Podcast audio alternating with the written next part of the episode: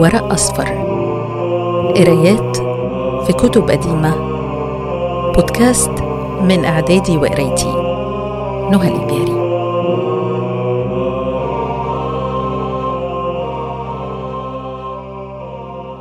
الكتاب الأول كليلة ودمنة.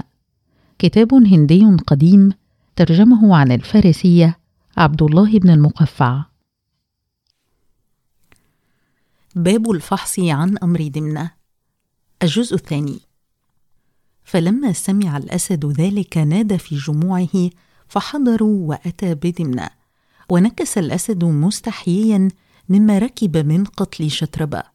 فلما رأى دمنة ذلك قال لبعض من يليه متجاهلا ما لي أرى الملك مكتئبا مهموما. هل حدث أمر جمعكم له؟ فلما سمعت ذلك أم الأسد قالت مجيبة له الذي كرب الملك بقاؤك حيا إلى اليوم مع عظيم حدثك وجرمك أيها الغادر الكذوب.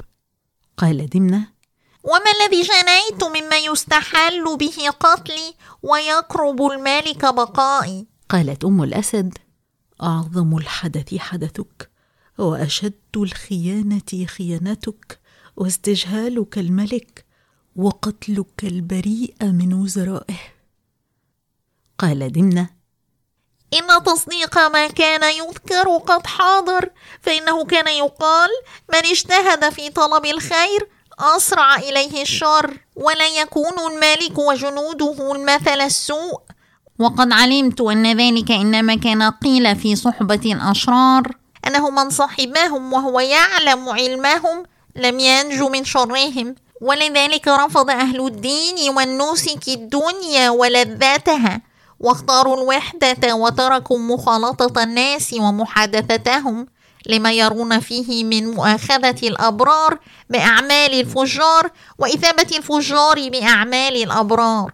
وأثروا العمل لله على العمل لخلقه لأنه ليس أحد يجزي بالخير خيرا إلا الله وأما من دونه فقد تجري أمورهم فنونا يغلب على أكثر ذلك الخطأ. وما أحد أحق بالصفات الجميلة من الملك الموفق الذي لا يصانع أحدا لحاجة به إليه ولا لعاقبة يتخوفها منه. فإن أحق ما عظمت فيه رغبة الملوك من محاسن الصواب المكافأة لأهل البلاء الحسن عندهم ومن يرقى إليهم نصيحته.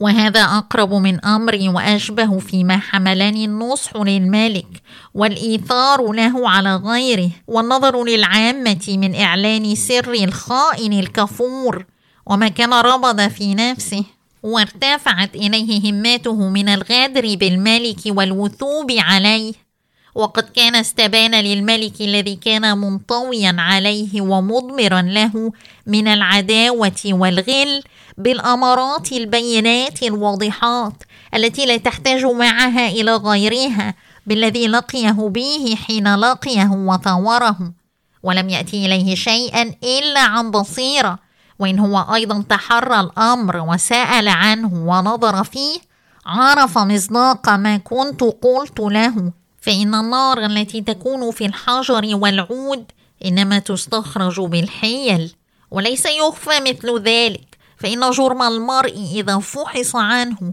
وفتش ازداد استنارة واستبانة كما أن كل نتن من حمأة وغيرها إذا ثورت ظهر ريحها وقذرها ولقد علم المالك ومن حضر أنه لم يكن بيني وبين الثور أمر أضغنه عليه ولا أبغيه به غائلة وما كان يملك من ضر ولا نفع لي. ولقد كان المالك فيما أعلمته من أمره حتى أبصر مصداقه أفضل رأيا وأشد عزما. وإني لا أعرف أنه يتخوف مثلها مني غير واحد من أهل الغش والعدوان والعداوة للملك. فنصبوا لمصيبتي واجتمعوا على هلاكي. فلما سمع الأسد قوله ارتاب به فأخرجه وأمر بالفحص عنه ورفعه إلى القضاة لينظروا في أمره.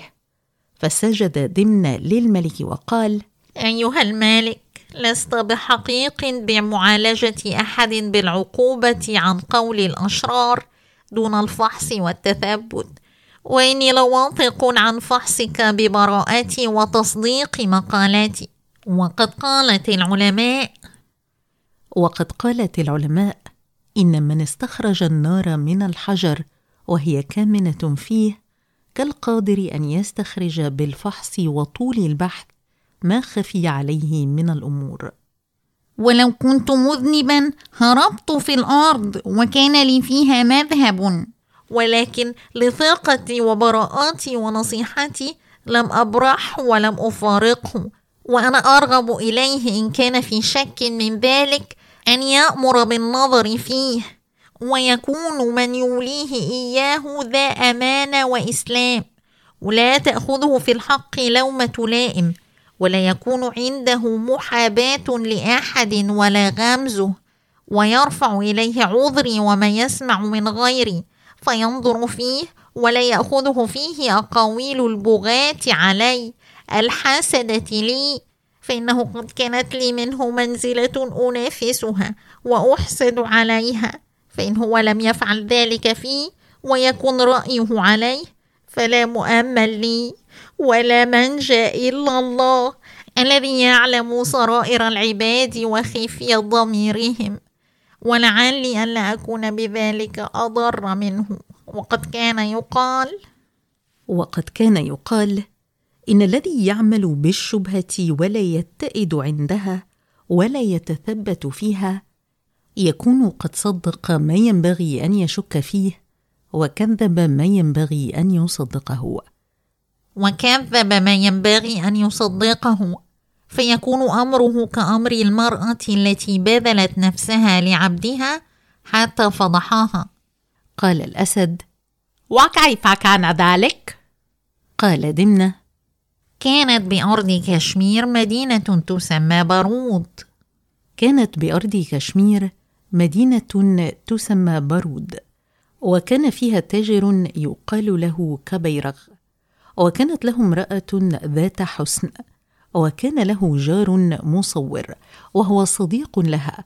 فقالت له المرأة في بعض أحيانها التي كان يأتيها فيها إن استطعت أن تصنع شيئا يكون علامة بيني وبينك. أطلع بها على مجيئك إذا جئتني بالليل من غير نداء ولا رمي ولا شيء يرتب به.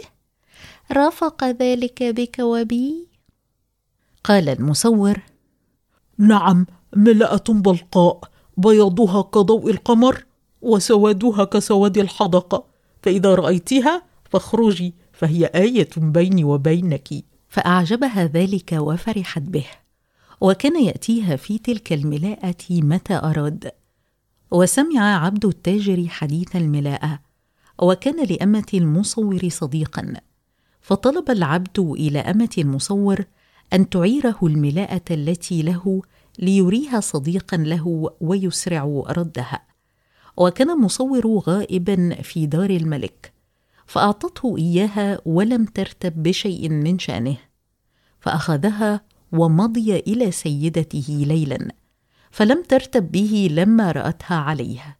فظنته صديقها المصور فبذلت له نفسها وقضي حاجته.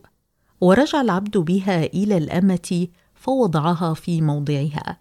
ولما مضت هدأة من الليل رجع المصور إلى بيته فلبسها. ثم أتى المرأة فلما رأته دنت منه وقالت له ما شأنك؟ لقد أسرعت العودة بعد قضاء حاجاتك. فلما سمع كلامها عرف أنه قد دهي ومضى من وقته إلى وليدته فأوجعها ضربا فحدثته الحديث فأخذ الملاءه فخرقها وأحرقها. فأخذ الملاءة فخرقها وأحرقها. وإنما ضربت لك هذا المثل لئلا تعجل لأمر فيه تشبيه وكذب. فإن الكذب معنت لصاحبه وأنت بالنظر في أمر جدير ولست أقول ما تسمع شفقا من الموت. فإنه وإن كان كريها لا منج منه ولا محيص عنه. ولو كنت أعلم لي مئة نفس أعلم هواه في تلفها جدت بها له. فقال بعض جلساء الملك لم تنطق بهذا لحب الملك ولا لكرامته عليك ولكن ذلك للدفع عن نفسك ولطلب الخلاص من الورطة التي لزمتك والتماس العذر مما وقعت فيه. فأقبل عليه دمنه فقال إني إن كنت كما ذكرت فلست أجدني مخصوما ولا ملوما على دفع البلاء عن نفسي ما استطعت. والتماس البراءة لها وجر العافية إليها. ولا أحد أقرب إلى الإنسان من نفسه ولا أولى بنصحها وإظهار عذرها منه. فأما أنت فلك الويل بما أظهرت من ضعف عهدك وودك لنفسك وسوء حالها عندك وأنك عدوها فمن دونها أولى. وقد قالت العلماء وقد قالت العلماء إن المستهجن لنفسه المبغض لها لغيرها أنشأ وأقطع ولمن سواها أغش وأرفض. وما أنزه المالك عن صحبتك بل أجدني منزها للبهائم عن أخلاقك مكرما لها عن خلطتك. فلما سمع ذلك من دمنة لم يحر جوابا. فقالت أم الأسد إن من العجب انطلاق لسانك بالقول مجيبا لمن تكلم وقد كان منك الذي كان. فقال دمنة فعلام تنظرين بعين واحدة وتسمعين بأذن واحدة ولذلك شقي جدي مع أني أرى كل شيء تغير وتنكر فليس أحد ينطق بحق ولا يتكلم إلا بالهوى. ومن بباب الملك لثقتهم بلينه وطمأنينتهم إلى كرمه لا يطلقون ذلك فيما وافق الحق أو خالفه لأنه لا يغير عليهم ولا يبديههم ولا يزجرهم. فقالت أم الأسد انظروا إلى هذا الفاجر الذي يركب الأمر العظيم ثم هو يأخذ بأعين الناس ليبطله ويبرئ نفسه منه. قال دمنة. إن صاحب ما ذكرت من يذيع السر ولا يدفنه. والرجل الذي يلبس لباس المرأة والمرأة التي تلبس لباس الرجل. والضيف الذي يزعم أنه رب البيت. ومن ينطق في المجمع عند الملك بما لا يسأل عنه. فقالت أم الأسد. أما تعرف سوء عملك فتحذره؟ وتبصر غرة قولك فتتقيها؟ فقال دمنة إن الذي يركب المنكر لا يحب لأحد خيرا ولا يدفع عنه مكروها. قالت أم الأسد أيها الفاجر إنك لتجترئ على مثل هذا القول عند الملك؟ عجبا له كيف تركك حيا؟ فقال دمنة إن صاحب ما وصفت الذي يؤتى بالنصيحة ويمكن من عدوه فإذا استمكن منه قتله ثم لا يشكر ذلك ولا يعرفه لمن فعله ويريد قتله بغير ذنب اجترمه فقالت أم الأسد أيها الكاذب أترجو أن تنجو من ذنبك العظيم؟ فقال دمنة إن أهل ما ذكرت الذي يقول ما لم يكن وإني نطقت بالحق وجئت عليه بالثبت والحجة. فقالت أم الأسد ما الذي كنت قلت؟ وما الذي صدقته به؟ فقال دمنة الملك يعلم أني لو كنت كاذبا لم أقل هذه المقالة عنده وإني أرجو أن يستبين له صدقي وبراءتي وصحة ما قلت. فلما رأت أم الأسد أن الأسد لا ينطق بشيء في أمر دمنة شكت في أمره وقالت لعله مكذوب عليه فيما رمي به فإن المعتذر عند الملك بمحضر من الجند لا يرد عليه شيء من منطقه لشبيه بأن يكون محقا فيما تكلم به. فأمر الأسد عند ذلك بدمنة فقذفت في عنقه جامعة ثم حبس وأمر بالنظر في أمره فقالت أم الأسد لقد بلغني عن هذا الفاجر الكذاب شر ما يقال عن أحد وتتابعت الألسن عليه وهو له محيل وليس يخفى أمره علي والذي ذكره لي الامين الصدوق فليسترح منه ولا يناظره فقال الأسد اسكتي عني واهدئي فإني ناظر في أمره وفاحص عنه وغير عاجل عليه ولا أشتري ضر نفسي باتباع هوى غيري ممن لا أدري ما صدقه من كذبه. من الذي وصفت؟ فسميه لي. فقالت أم الأسد هو خليلك ومؤدبك وأمينك. النمر فقال الأسد بحسبك سترين ما أصنع به وآمر فيه فانصرفي. فلما ذهبت هدأة من الليل بلغ كليلة أن دمنة قد حبس واستوثق منه. فانطلق إليه يهمس همسا فلما رآه موثقا بكى بكاء شديدا. وقال قد بلغ الأمر يا أخي إلى ما لا أبالي ألا أغلظ لك معه في الكلام ولا أستقبلك بما تكره منه وإنه لا يخطر ببالي ما كنت أشير به عليك.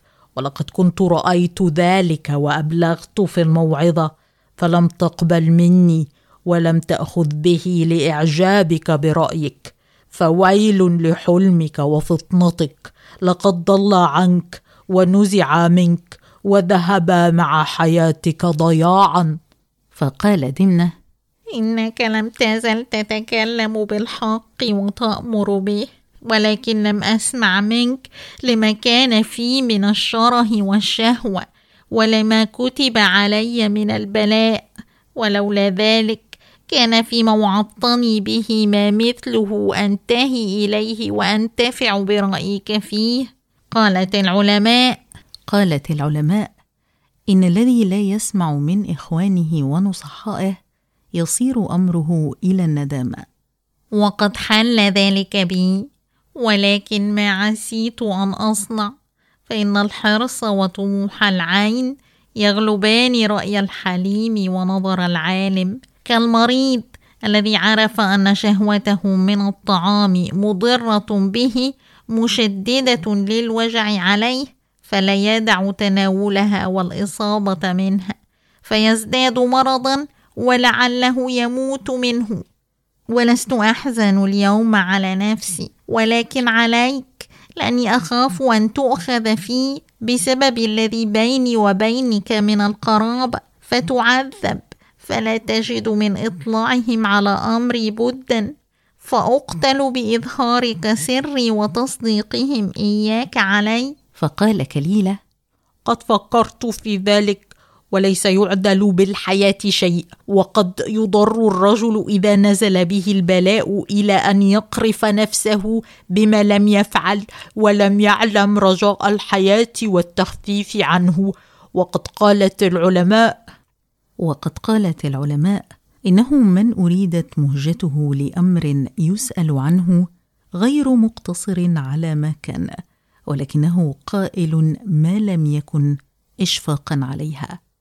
فالذي وجلت منه نفسك علي هو ما حضرت وقد طال مقامي عندك وأنا منطلق خيفة أن يدخل أحد فيراني عندك أو يسمع تحاورنا مستمع. وأنا أشير عليك أن تعترف بجرمك وتبوح بذنبك. فإنك ميت لا محالة. وإنك إن قتلت في الدنيا بمكان منك خير لك من العذاب الدائم في الآخرة مع الأثمة الفجار. قال دمنة قد صدقت فيما ذكرت ولكن العمل به شاق. ولكني غير محير كلاما حتى يفرق في أمري. ثم إن كليل انطلق إلى منزله فوقع في هم وحزن مخافة أن يؤخذ بذنب دمنة. فاستطلق بطنه فمات في ليلته. وكان في السجن سبع. وكان نائما قريبا من كليل ودمنة حيث اجتمعا في السجن. فاستيقظ بكلامهما فسمع جميع ما تحاورا فيه وترجعاه بينهما. فحفظ ذلك وكتمه. ثم إن أم الأسد دخلت عليه من الغد فقالت أذكر الذي وعدتني البارحة في أمر هذا الفاجر وقولك لجندك إنه لا ينبغي للمرء أن يعمل بالتقوى ولا يتوانى في ذلك. وإني لا أعرف أمرا أعظم أجرا من الاستراحة منه. فإنه قد قالت العلماء إن المعين لذي الآثم على خيانته شريك له في أعماله. فأمر الأسد النمر والقاضي أن يجلسا ويدعوا بدمنا على رؤوس الجند ثم يسالا عنه ويرفع إليه الذي يذكرون لهما منه وجوابه إياهم فيه ولا يدع من ذلك شيئا إلا أنهياه إليه. فخرج لذلك وجمع الجند وبعثوا إلى دمنة فلما أتي به توسط محفلهم فانتصب النمر قائما وجهر بصوته وقال قد علمتم معشر الجند ما دخل على الملك من التألم بقتل شطربة والتوجع له ولم يزل مهموما حزينا وجلا أن يكون دمنة شبه عليه في أمره وأرهقه فيه مينا وباطلا. وأحب أن يستيقن ذلك وقد نصبنا للنظر في أمرهما. فأنتم أحق الا تكتموه سرا ولا تدخروا عنه نصحا ولا تخفوا عليه حرفا. وليقل كل امرئ منكم ما يعلم فإنه لا يحب أن يفرط بعقوبة أحد لهوى منه أو لغيره في ذلك من غير استيجاب منه للعقوبة. فقال القاضي انظروا ما يتكلم به الأمين فاتبعوه وقد سمعتم الذي قيل لكم فلا يكتمن أحد منكم شيئا علمه لثلاث خلال أما واحدة فالصدق فيما استشهدتم به وألا تجعلوا العظيم من الأمر في الحق صغيرا. ولا ينبغي لكم أن تكرهوا وقوع القضاء على ما وافقكم أو خالفكم ولا تصغروا منه شيئا. وأي عظيم أعظم من ستر عورة من أفرط الأخيار واستزلهم بوشيه وكيده.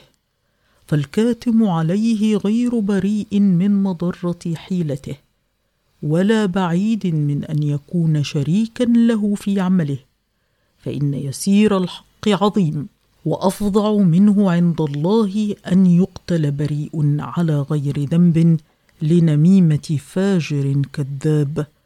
والثانية أن عقوبة المذنب بذنبه مقمعة لأهل الريبه ومصلحة للملك والرعية والثالثة أن الأشرار إذا قتلوا ونفوا من الأرض كان في ذلك راحة للملك والرعية وصلاح لهم. فليقل كل امرئ منكم ما يعلم كيما يكون القضاء في ذلك على الحق لا على الهوى والبغي. فرمق بعضهم بعضا وأطرقوا مليا لا يحيرون كلاما لأنهم لم يعلموا من أمره علما واضحا يتكلمون به. وكرهوا القول بالظنون تخوفا أن يفصل قولهم حكما ويوجب قتلا. معاني بعض كلمات ما ورد في هذا الجزء. غرة جهل بالأمور. استطلق البطن أصيب بالإسهال. المين الكذب. ثوره أي أمسك الثور من قرنيه. غائلة الفساد والشر. هدأة هدوء وسكن.